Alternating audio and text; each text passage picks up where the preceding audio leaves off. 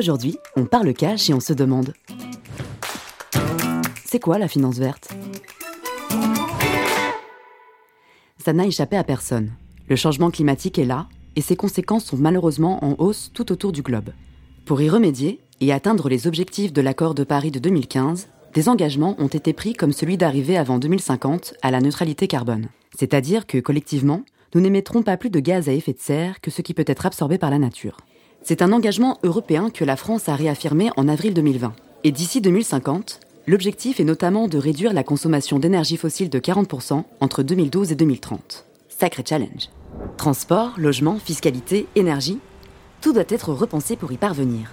Et c'est là que le secteur financier entre en jeu. Vous ne le saviez peut-être pas, mais il a un vrai rôle à jouer dans la lutte contre le réchauffement climatique. Pourquoi?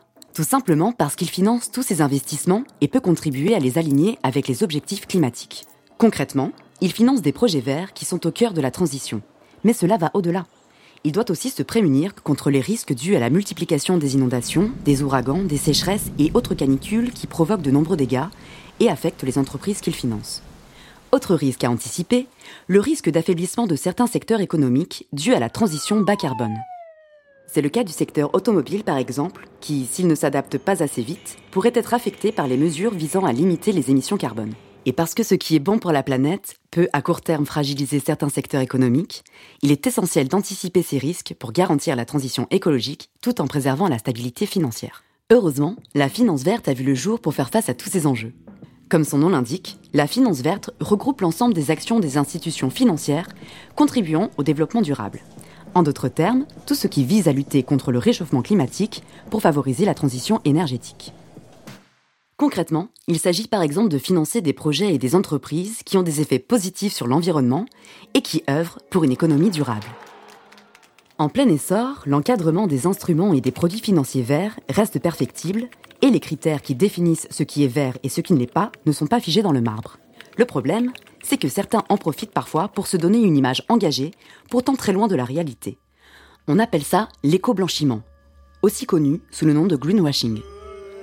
Et la Banque de France dans tout ça Elle reconnaît l'importance du défi climatique et intègre dans sa stratégie des actions pour le relever au quotidien. Comme avec la création de son centre sur le changement climatique par exemple. Ce centre, aussi appelé CCC, veille à la coordination de l'ensemble des initiatives pour le climat de la Banque de France et permet de renforcer sa capacité d'action vis-à-vis de l'ensemble du système financier. Il veille par exemple à ce que les risques climatiques soient mieux reconnus ou que le greenwashing soit écarté. En fait, c'est un peu comme un hub au sein de la Banque de France qui serait en charge du climat. Le CCC est aussi la cheville ouvrière du NGFS, Network for Greening the Financial System, un réseau de banques centrales et de superviseurs qui ont décidé de travailler ensemble pour relever ces défis. La Banque de France en assure d'ailleurs le secrétariat depuis son lancement fin 2017. Le NGFS a reconnu que les enjeux liés au climat sont des défis macroéconomiques et peuvent être source de risques financiers. C'est donc la mission des banques centrales de veiller à ce que le système financier anticipe bien ces risques et surmonte tous ces obstacles.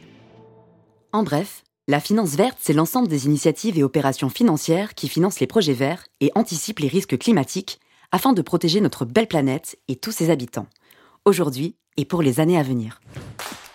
Voilà, maintenant vous savez ce qu'est la finance verte. Pour en savoir plus, vous pouvez aussi écouter le podcast On parle cash plus, qui décrypte le monde de la finance avec les experts de la Banque de France. Quant à nous, on se retrouve bientôt et on parle cash.